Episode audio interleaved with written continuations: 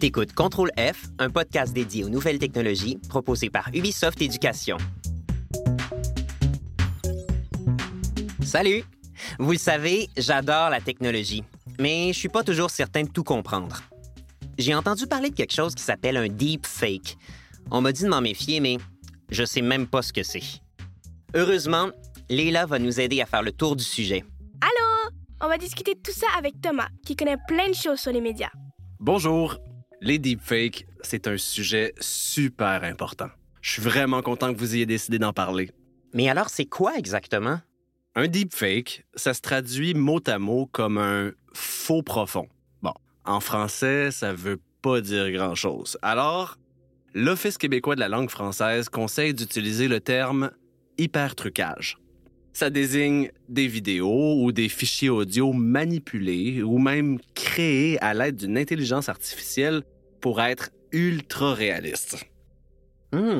Deepfake, faux profond, hypertrucage, c'est quoi le rapport? En fait, le deep de deepfake vient de deep learning ou apprentissage profond, qui est une forme d'intelligence artificielle. L'intelligence artificielle permet de créer des images et du son avec un très grand degré de réalisme. Ça rend un hypertrucage très difficile à identifier. Vraiment! Par exemple, on remplace le visage d'une personne sur une vidéo par le visage de quelqu'un d'autre ou on change les mots prononcés par une personne pour lui faire dire autre chose. Oh boy, c'est une grosse affaire, hein? Donc, si j'ai bien suivi, un hypertrucage ou un deepfake, ça désigne un fichier audio ou vidéo modifié à l'aide d'une intelligence artificielle. On change des faces, on crée du dialogue. Hey, ça sonne comme des effets spéciaux de cinéma, mais genre puissance 10 000. Ouais, c'est vrai que c'est un peu comme un effet spécial.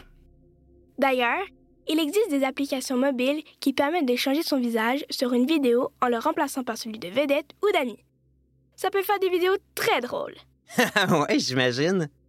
Je pourrais faire des vidéos avec Gribouille, mon cochon d'Inde, puis échanger nos faces. Ça serait tellement le fun. Ouais. Et tu peux aussi faire parler Gribouille, puisque les logiciels d'hypertrucage peuvent imiter la voix humaine. Oh wow! Gribouille puis moi, on a une carrière toute tracée à Hollywood. Je nous imagine déjà en vedette de cinéma, des films d'aventure, des histoires dans l'espace, puis monter sur le tapis rouge ensemble. Oh, c'est tellement cool! Mais c'est quoi le problème d'abord? Le problème, c'est que beaucoup de deepfakes ou hypertrucages ne sont pas faits pour être amusants ou même distrayants. Ils sont souvent utilisés pour diffamer les gens, c'est-à-dire salir leur réputation.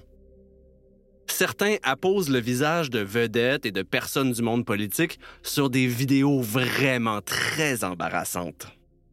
D'autres veulent faire croire que des hommes ou des femmes politiques ont dit telle ou telle chose, alors que c'est faux.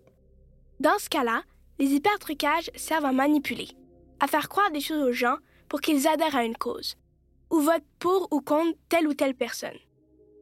Très souvent, les hypertrucages sont utilisés pour propager la peur et la haine, ou encore pour faire douter de la science, pour nourrir des théories du complot. Comme penser que la Terre est plate. Ou que boire de la lotion hydroalcoolique, ça peut faire guérir du coronavirus. Ouais, je trouve ça spécial que les gens croient ce genre de choses-là. Puis c'est quand même un peu inquiétant que ça circule sur Internet, non? Tu mets exactement le doigt dessus. C'est inquiétant parce que les hypertrucages sont une catégorie de ce qu'on appelle les fausses nouvelles. Non, attends un peu, là. Je dois vous dire que j'aime pas trop ça, le terme « fake news » ou « fausse nouvelle ». Si c'est faux, c'est faux, donc c'est un mensonge. C'est intéressant ce que tu dis. Parce que plusieurs journalistes et chercheurs qui étudient les médias critiquent aussi ce terme. Ils favorisent plutôt des informations ou mésinformations. En fait, chacun de ces termes a sa propre définition. La mésinformation, c'est une nouvelle qui contient des erreurs, mais sans avoir le but de nuire. Par exemple, un journaliste qui a oublié de vérifier certains éléments de son article ou qui a utilisé une photo sortie de son contexte. Ça arrive de faire des erreurs. Moi-même, j'en fais souvent. L'autre versant des fausses nouvelles, c'est la désinformation. La désinformation désigne des informations créées ou manipulées pour tromper l'audience, pour l'induire en erreur. Le but est vraiment de faire croire aux gens des choses qui ne sont pas fondées sur des faits. Ces nouvelles-là se déguisent pour donner l'impression qu'elles sont sérieuses, mais elles proviennent de sites auxquels on ne peut pas faire confiance. Yush! Ben, comment on peut faire alors pour être sûr que ce qu'on regarde, c'est une vraie nouvelle? Tu peux faire une petite enquête. Imaginons que tu arrives sur un site Internet avec un article intitulé « Le premier ministre annonce que les enseignants seront remplacés par des cochons d'Inde. » Quoi? Et il y a même une vidéo du premier ministre qui le dit. Ça a l'air vrai. Aïe aïe, c'est de la grosse nouvelle, ça, là!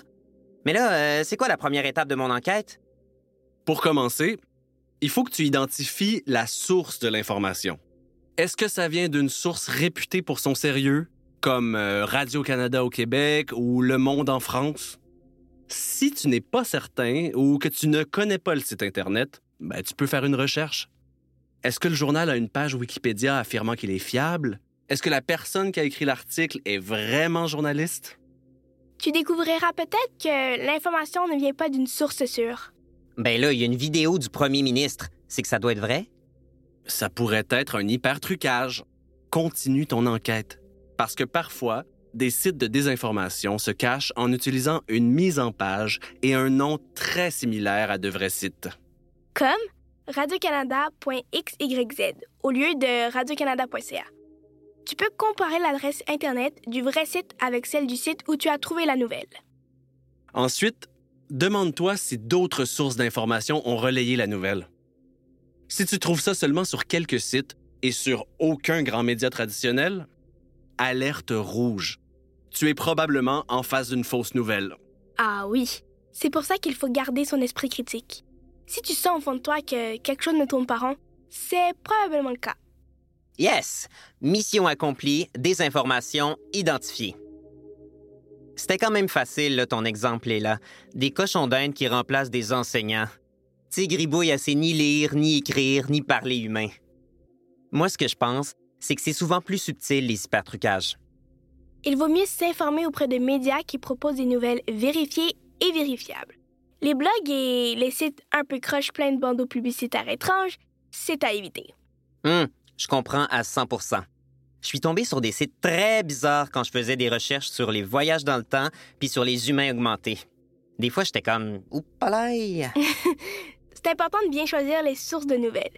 D'ailleurs, il existe des médias pour les enfants et les ados auxquels on peut faire confiance, comme le Canal Squad de Télé-Québec ou le journal numérique Le Curieux. Il y a aussi le magazine Les Débrouillards. Toi qui aimes les sciences, je te les recommande. Ah oui, je pourrais les lire avec Gribouille le dimanche, après avoir fait des films où on échange nos faces, par exemple. Oui. Parce que ce que je comprends de tout ça, c'est que les hypertrucages, ça peut être le fun pour faire des blagues ou des vidéos avec des amis. Mais quand c'est utilisé pour se moquer ou pour tromper les gens, c'est non.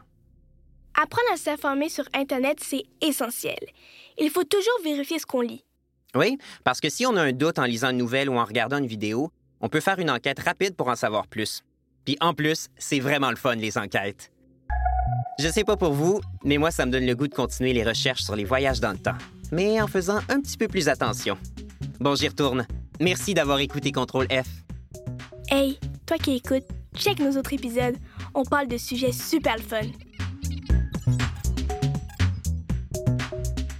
Une production d'Ubisoft Éducation, réalisée par la puce à l'oreille et les studios Bakery. Un texte de Lucie Lomounier, avec les voix d'Alice Poblette, Gabriel Léger Savard et Jonathan Caron.